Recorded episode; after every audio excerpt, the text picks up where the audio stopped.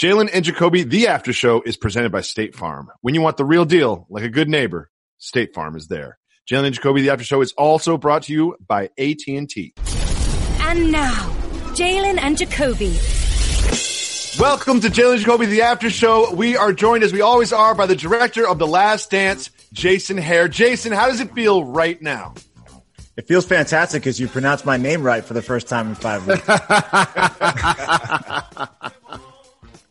um, it's it's bittersweet, man. It's uh, you know something. Obviously, we, we've been looking forward to this moment forever when the whole thing's going to be done and there's no more work to be done.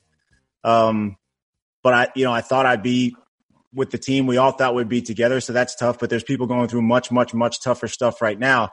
Um, I, I, liken it to a graduation, like a high school or college graduation, where for years you're saying, I, I, can't wait to get there. I can't wait to get there. And then when the graduation actually comes and you're saying goodbye to your friends and, and you're, you're driving away from campus, it's, uh, it's emotional. It's sentimental. This is a huge chapter of my life, um, that started officially in January 2018, unofficially in July of 2016, and in many ways all the way back to, to when I was eight years old and first saw Michael play. So it's it's a huge chapter in my life. Um, so there's a, you know, we're proud that we got this on the air in time. Uh, we're relieved that it's done and there's no more work to be done on it. But it's it's bittersweet because I'm to miss uh, the I'm to miss making the story. I'm to miss the people that I work with. Congratulations, Jason. We've been captivated every Sunday since the last dance started airing. So I want to be this guy now that we've seen each episode, we're clamoring for more. So was there ever talk of instead of doing two each Sunday over five weeks, maybe doing one each Sunday over 10 weeks? And possibly is there room on the cutting floor for episode number 11? There was discussion of doing every, every mathematical formula you can think of of how to roll this thing out was discussed, and and one a week for ten weeks was discussed. Um, we also discussed doing uh, five per week for two weeks in a row, ending last night. Um, mm. and then we and then we discussed like doing four in in in the end of uh, March when they were ready, and then waiting a month and having four more come out. Ultimately, it was decided to do um, two every week for five weeks, and that's why we did it. As far as I'm very confident there won't be an episode 11 um, because this is where the, the story ends there. That the, the uh, where more content would have come in is in earlier episodes. We had to hit 50 minutes every single week or every single episode um, for the 10 chapters of the story. So we some of them deserve to be 70 minutes. We we could have told a lot more about Dennis Rodman's backstory, a lot more about Scottie Pippen's backstory. Phil Jackson's story deserves its own documentary. Steve Kerr's, as you saw in episode nine, we only spent about eight minutes on that. I could tell two hours of stories about Steve Kerr and how he came up. And then, of course, there's Michael's story about George Koehler is, is his best friend uh, in the doc. And that was Michael said, call him my best friend because that's mm-hmm. what he mm-hmm. is. He met George because he came off a plane when, when he was uh, a rookie, had never been to Chicago couldn't find the car that was supposed to pick him up. And George was a limo driver, couldn't find the fare that he was supposed to pick up. He went up to Michael and said, Hey, aren't you Larry Jordan? and because he had played with a guy named Larry Jordan, he got the name screwed up. And Michael said, "No, that's my brother. I'm Michael Jordan." So he said, "All right, let me give you a ride to your hotel." And whatever, 36 years later, they're they're best friends. So there's tons of stories that we could have told early on, but but we had to uh, we had to get this thing done. One of the things that I've really enjoyed about this is someone who was uh, is of an age where I watched all of these games and I lived through all this, but there's so much that I didn't retain as a memory. And sort of when you look back on it in hindsight, it's like, well, Michael Jordan dominated the 90s and it just sort of felt like in your memory that every single season he laced up his sneakers, he won the championship and the finals MVP. But one thing that this documentary has done for me is just reminded me just how highly contested the league was. And there's just that while the Bulls did win championships, they were pushed so hard by these other dynasties and these other teams. And do you think that part of that is maybe one of the reasons that Michael Jordan decided to do this now? It's just to kind of remind everybody that he is the GOAT and that it wasn't easy and that he did dominate. I think that that would come from a place of insecurity with him. And, and I've never met anyone less insecure than Michael. So maybe you'd have to ask him that. I haven't spoken to Michael since since the last time we interviewed him in December, and I'll probably never cross paths with with Michael again. That's that's just that, that's the professional relationship that we had. That that was it. So you'd have to ask him that question. I don't think he cares about that. I honestly think that he's very comfortable with what he accomplished and where he stands um, on the on the tower of, of greats in basketball. He has a ton of respect for the people who came before him and really doesn't want to get into a goat discussion at all ever. I think that's one of the things that we established early on was I told him like this is not going to be a referendum on who's the greatest. That's not what we're trying to settle here. Because he he says it's disrespectful not to mention Jerry West and Bill Russell and Kareem and Dr. J and even Marques Johnson, the guys who who who came before him as greats and the guys who influenced him, um, you know, artistically and creatively on the court. So maybe I get that the timing is such that that LeBron is is now you know uh, a rightful uh, uh, challenger to that throne, and that the that the Warriors uh, are as great as they were, coached by Steve Kerr. Who knows? You you have to ask him that, but I doubt you're going to get an answer. So, as he was doing these emotional joyrides with his interviews, while we can celebrate the championships and the legacy and the greatness, but what about the sacrifices and the pain that comes with being so um, focused on your craft? Um, he lost his father throughout the process. You just talked about his bodyguard. Uh, what about that part of doing these interviews? You mean approaching the, the sensitive topics? Yes. It's hard because I don't know this person, you know, and it's, it's hard, especially, you know, with, with Steve Kerr's mom, for instance. Let, let's, let's not talk about, talk about Michael for a second, but let's talk about Steve Kerr's mom and the tragedy that befell that, that family. Um, we interviewed Steve in a hotel in New York and that's kind of like neutral territory. He was in between games with between the Knicks and the Nets. It was a Saturday afternoon. He's coming from a shoot around. He's still in his in his uh, Warriors gear, uh, and that's tough enough to to approach. But at least you're doing it in a professional environment. We went into Ann Kerr's home, and we are guests there. We had to take off our shoes and walk around in our socks and make sure we didn't move any furniture out of place. So you're you're being invited into someone's home, and I'm right invasive to sit there and ask her about the most horrific moment of her life.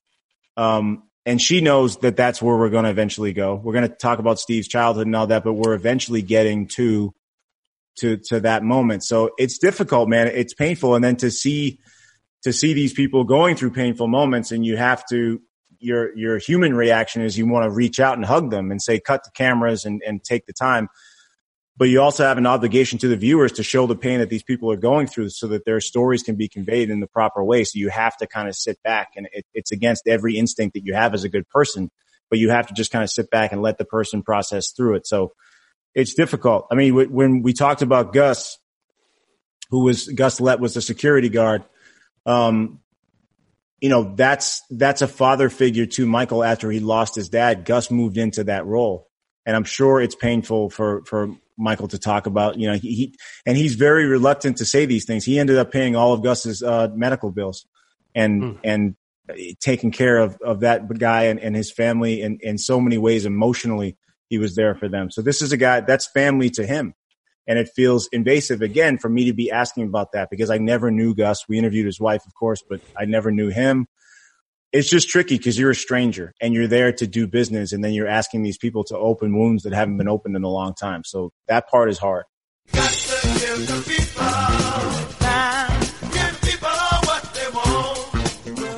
We're all in the same boat, stuck in our homes during a quarantine, joining our friends on Zoom calls.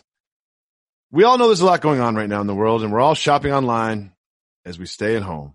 I just saw that AT&T started doing two really helpful things for those who want to buy a new phone or device online. They're offering fast, free, no contact delivery and curbside pickup so that online shopping is simple and safe as possible. On top of that, they have a flexible return policy so you can shop at ease. You can visit att.com to learn how to shop online from the safety of your home 24 7. Subject to change. Restrictions apply. We've been doing this show for nine years. It seems like we've still been having the same debate when it comes to who's the greatest of all time in the NBA. It's the great debate. Who's the best of the best? Who's the real deal of the NBA? When it comes to home and auto insurance, there's only one real deal, and that is State Farm. But Jalen, me and you go back and forth. I don't do the cross error comparisons because I feel like it's like technology. It just gets better with time. So you can't do cross error comparisons. But during this, the last dance run, seems like the debate has been sort of brought back up. And some tells me I know where you side on this one. MJ, six championships, six MVPs. Nobody will do that. Kareem Abdul Jabbar, six championships, six league MVPs. Nobody ever do that. He's the league's all time leading scorer. Bill Russell, 11 championships, 13 years. That'll never happen again. LeBron is great. He deserves to be on Mount Rushmore. Mount Rushmore. You can fight me for this next one because he's my favorite player, Magic Johnson. I think he won five championships in 13 years. You can fight me on that one and give LeBron his spot. But for me, LeBron got to win one with the Lakers to pass Magic. But if you want to put LeBron at fourth, three championships, 17 seasons, three teams. The other people just accomplished greater achievements in the NBA. Well, obviously, I disagree, but whatever your opinion may be, there's only one thing everyone can agree on. There's nothing realer than a teammate you can rely on. When you want the real deal, like a good neighbor, State Farm is there.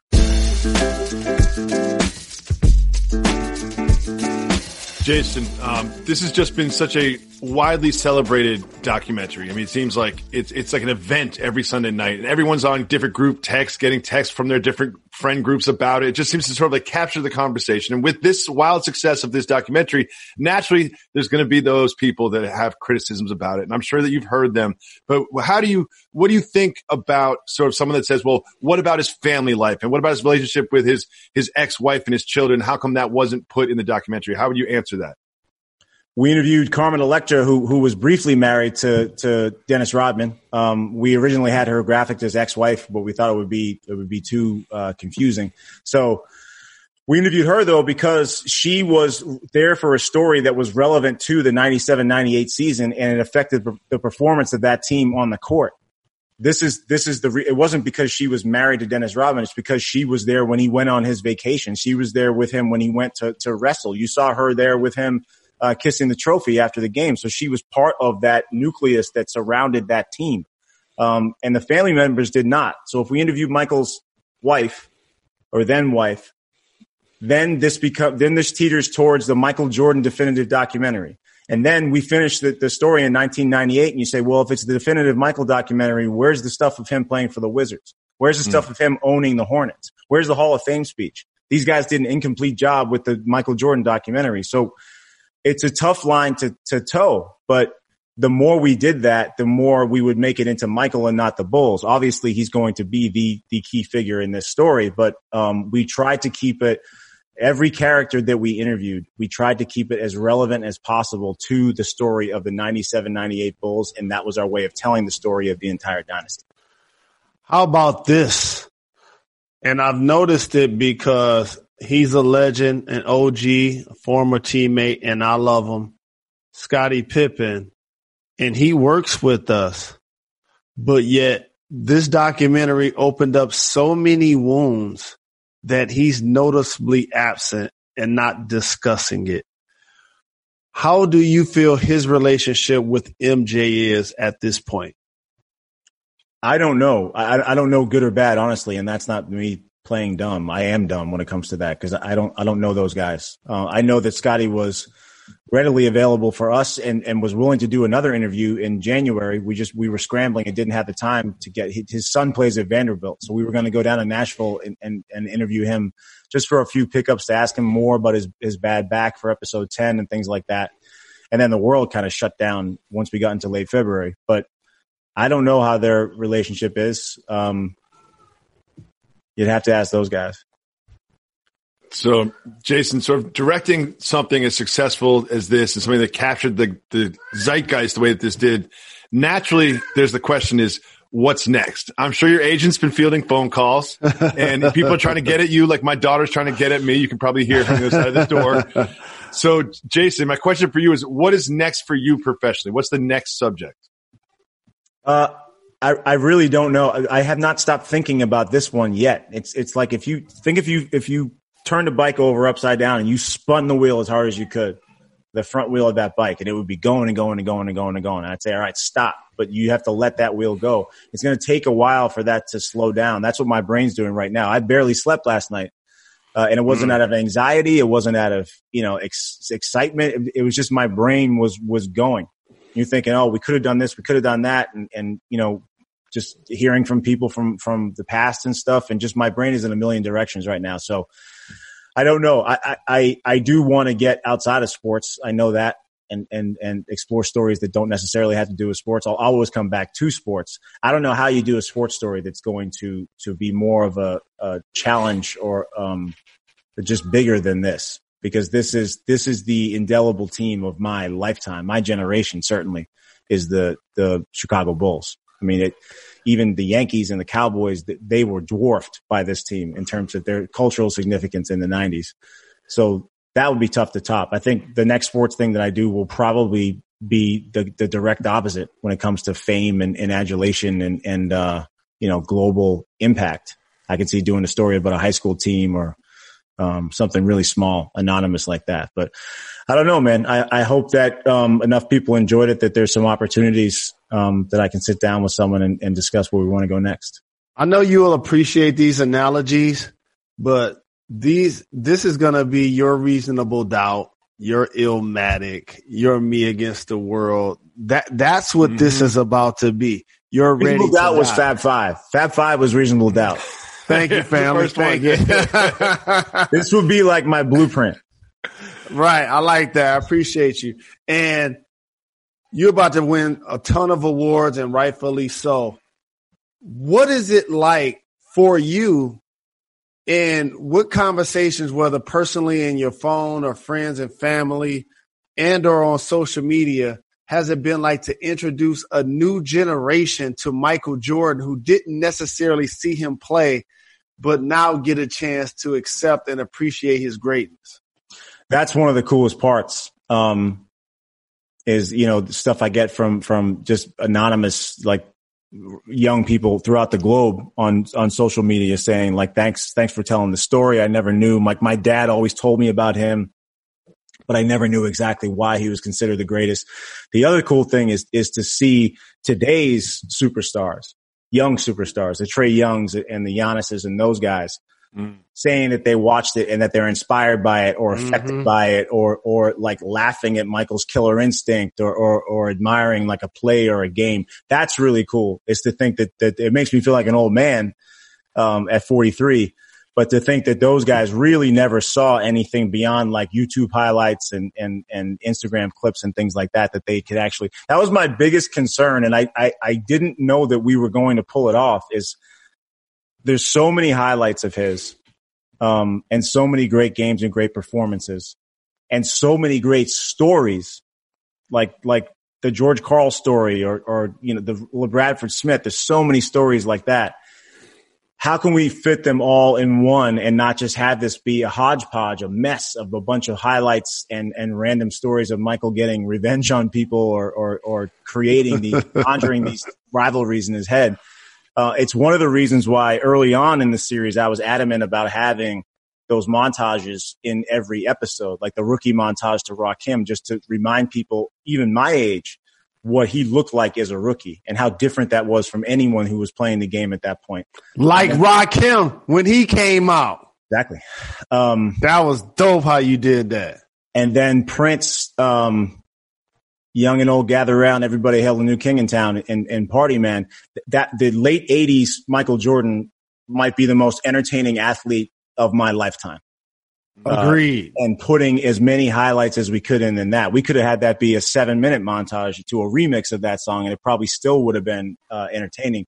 But I, I, you know, what's lost is like the stories like the dunk contest against Dominique and things like that. There's, mm. there's still, there's mm. so many more stories to be told. So I was just afraid that we wouldn't hit any of those or not enough that young people would understand um, his greatness and how incredible it was to watch him play. I also think it helps that this 97, 98 footage. I was thinking of this last night when I saw how beautiful that film looks when it's upres yeah. and it's color corrected. You get an idea, like anyone who says he's playing against plumbers or whatever, like Jalen, you're not a plumber and you weren't playing against plumbers either.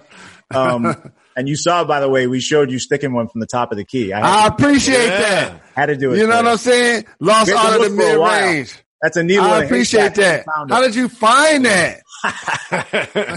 um, but I was thinking, like, I'm so glad that that film looks so rich and that it looks like it was shot yesterday, so that people can understand, like, the the Davis brothers and Karl Malone. My girlfriend was saying Karl Malone is huge. Yes, I was about to say, like, well, he's, you know, other guys are big today. There was a shot of him, like, from the back, and you he see massive, he's mm-hmm. enormous. yes. Um, so these dudes were killers. I, I, I, can't speak as much to maybe 84. You can say some of these guys were, were, were a little bit slower than the guys are today to put it nicely. But 98, man, no way. When you look at those, I, I agree with Reggie that on paper, certainly, even he said when you guys lost in, in seven, he said, I still think we had a better team, but they had that championship DNA. I mean, top to bottom, we didn't even get to, to Travis Best and Austin Croshere, I think was on that team too. They had a, you guys had a, a squad on that team. So, and that was top to bottom in the East. That's why I think when people say, even when Michael says that they would have won, uh, they could have won a seventh, it would have been tough, man. It would have been and, very tough, especially if Dennis didn't come back. I think Dennis was the X factor to all those second three-peat teams. I agree. And also, so dominance in the NBA after Russell was able to do it, it really kicked in in the 80s when Magic and Bird were able to do it. And then championships were bookended by Dr. J and the Bad Boys. And then in the 90s, Jordan had his turn and sw- uh, took all of the championships off the table except the two the Dream got when he was gone. And then obviously it was bookend by Tim Duncan. And so for people who feel like Jordan was playing against Jeff Hornacek or whoever, like you underestimate that those guys would translate. Like he almost reminds me of like a he, he can't dribble like a CJ McCollum, but he kind of reminds me of that. But the point I'm trying to make is when Jordan retired, the the next champions were Tim Duncan, who got five, Shaq and Kobe, who won three straight, something Bird Magic didn't do. So like these was real dynasties that was happening, Jason, over that period of time. Yeah, I agree. I mean, it, it's it's not it didn't stop with Michael and then these guys came in the league. They overlapped. So as you saw, Michael playing against, I mean, look at that. Look at the All Star game in '98. The guys who were on the floor, the young guys who were on the floor then. I mean, Kevin Garnett was a baby when he was on the floor. These are these are all future champions. Not all, but but a lot of future champions there and future dynasties with in in, in Kobe's case. So you know, we didn't even get into AI, and and I, I had always thought we were going to do a, a, completely like how the league had changed, and I was going to use things done changed. Big when he came back from, from show like what the league had. Remember back in the days, mm-hmm. had show. waves, Gazelle shades. Oh, by the way, I just now realized something. I got waves and Gazelle shades. Thank you, Biggie. This was all one long con for you to have that. um, but I wanted to show like how the league had evolved and then how Michael had to evolve his game and, and, become more of a back to the basket player and, and, you know, become smarter. Use that. He was almost like a, like a martial artist at that point. Um, than, than just a raw, hungry, wild animal athlete running around out there. So, uh, yeah, I, I think I'm glad that you know, this is a question you asked a long time ago. I feel like now, but I am very glad that that the young people from from from young superstars right now to my nephews who are teenagers can actually see um, just how great he was and just how difficult it was to get there. Seven years before he even got one title, and we remember him as this consummate winner. It took him seven years. Most guys don't last in the league for seven years, and it took him seven years of losing to finally win one. Jason, we've discussed this on the after show previously, but I'm still obsessed with this pizza. Okay. so you're trying to tell I'm a pizza guy right here. you're trying to tell me that he got food poisoning from a pizza that he got 11 at night. And then he was still feeling the effects the next day. I have a straight up question for you. Were there adult beverages involved in Michael Jordan's evening that evening? I was in college when when all this went down.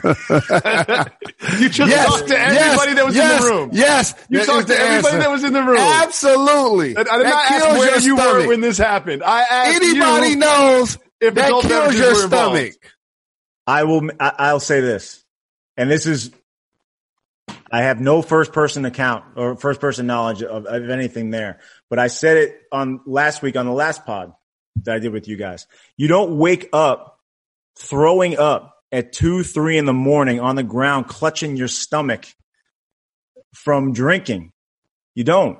Like you, you can you can drink so much, so many shots, you, you you throw up in an alley outside of a bar, but you don't wake up in the middle of the night in your hotel room with stabbing stomach pains, hmm. vomiting uncontrollably, and shaking, breaking fevers and and and tr- trembling. You don't do that. From I I don't care how much tequila or wine or anything you have.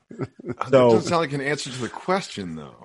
'cause I don't know the answer to the question. You know the answer to the question as well as I. You now have all the information that I have, and, He and told you he was in college. I've never worked in a pizzeria, Jacoby, so you have more information. Yeah, than Jacoby, tell us how that works. Well, Why did five people deliver the pizza? Why did he get sick, First of all- Jacoby? First of all, there's no way five people because at that time it's closing time. So you really two people max in the establishment. So there's not even. So you feel like that's associated at that exaggeration? point. You Yeah, feel like there's no you feel like that's exaggeration, Jason? Unless Here's he- what, here's what I think happened. I think a couple of guys from the pizza place came, and I think that maybe guys from the pizza place knew dudes from the hotel, and they mm. said, "This is Jordan's room. Can we come up with you and just peek in? Can we see?" Mhm. And that's what happened. Five guys were not closing up the shop that night. Like I don't know what night of the week that was, but I don't care The what night of the week. yeah, yeah. on the outskirts of Salt Lake City, not exactly known as a party town. The place, the place was not packed with people that they needed five employees. I, I, I'm surprised there were five people awake in Salt Lake City at that time of night. So I, I think that if there were five people, if there was more than one pizza delivery guy, what, what I wondered is this. Why not go down I don't know. and get the pizza in the lobby? And Because there's a card game. There's a card game going on. That's what it was. They're in the middle of a card game. So you, Let me you're tell you guys. a good, you're on a hot streak. You're not going down a lobby. Let me tell you guys a couple of things that were happening. Number Okay. one, they were gambling, playing cards. Definitely. Number two, they were having adult beverages. Definitely. Number three, any athlete that does that after 11 o'clock, those don't mix. It's going to get you sick. But would you That's something that? you do in the afternoon. Okay. Jalen. is it hold on. something? Is it something that Michael Jordan would do before Game Five of a Finals? Honestly, I can see He was doing doing it. He was gambling. He was having drinks and he was eating pizza at midnight. He, he he he knows exactly what was going on. He knows what time it was. He knows he was there. I think Jalen had something to do with this. Jalen, do you have? Yeah, Jalen. Yeah, where were you? We know. We know Jason was in college. Where, where were you? Well, Howard Eisley was playing for the Jazz. You know, I had a prop spot if I needed one. You weren't uh, you weren't playing ball at that time of year. We don't, yeah, we don't have. We don't have an alibi. We have no alibi for Jalen. So, uh, Jason, although this was 10 amazing hours, I'm sure there's a part of you that watches these episodes and says, I wish this was different. I wish it could have got this in. What, what are some of the things that you wish made the documentary that did not? Um, I hate to say not much, but there, there, there's, there, there weren't like big swaths of material that we left out that we cut. I mean, it's, it's, it's little stories. It, it's the story of, uh, Mr. Jordan building a, a, a wood stove for Roy Williams, uh, when Roy was recruiting Michael because he became Wow. such a friend of the family. It's, um, Michael's high school coach lying to get him into five star uh, and and uh, exaggerating his stats to get him into five star. Dean Smith not wanting Michael to go to five star because he wanted to keep this secret that he had just discovered at his UNC camp a secret. And Roy Williams and Michael saying that they wanted to fight to go. Michael waiting tables and and serving kids fruit punch in the morning and, and serving them on the court in the afternoon. uh, because he he was on financial aid for that second week, and they had and they had the kids who were on financial aid uh, work in the kitchen. So little things like that. The Dennis Rodman's entire saga in Oklahoma when he was in junior college and, and coming up, um, we could have told a ton of stories about that. There's a lot more we could have. We had an embarrassment of riches with the characters that were in this thing. Each each of the characters that we profiled. Ronnie Harper barely has a, a, a soundbite in this, and I feel bad about that. His story is incredible, and I think that Ron Harper, uh, before his knee injury, was one of the most electrifying performers in the Preach. Mm, good point. So, you know, there were a lot of stories to be told. We did the best with with the exactly 50 minutes that we had for every week, and um, and that's it. I'm I'm being told right now that I have to go though. Well, we listen. We appreciate you sharing this documentary with the Good world, night, and we appreciate you It's time for coming on this show go. and discussing it. It's been so much fun discussing The Last Dance, but we are not done with this project. Jalen Jacoby, the after show will continue this Sunday following Lance part one. Lance is the story of Lance Armstrong. You hear from Lance himself and you relive one of the biggest scandals in the history of sports. The Lance Armstrong story. Jalen Jacoby, the after show will be right after part one of Lance this Sunday, and we'll continue to do more after shows because we've had so much fun. Thank you so much for listening. Don't forget, Jalen Jacoby, the after show continues this Sunday.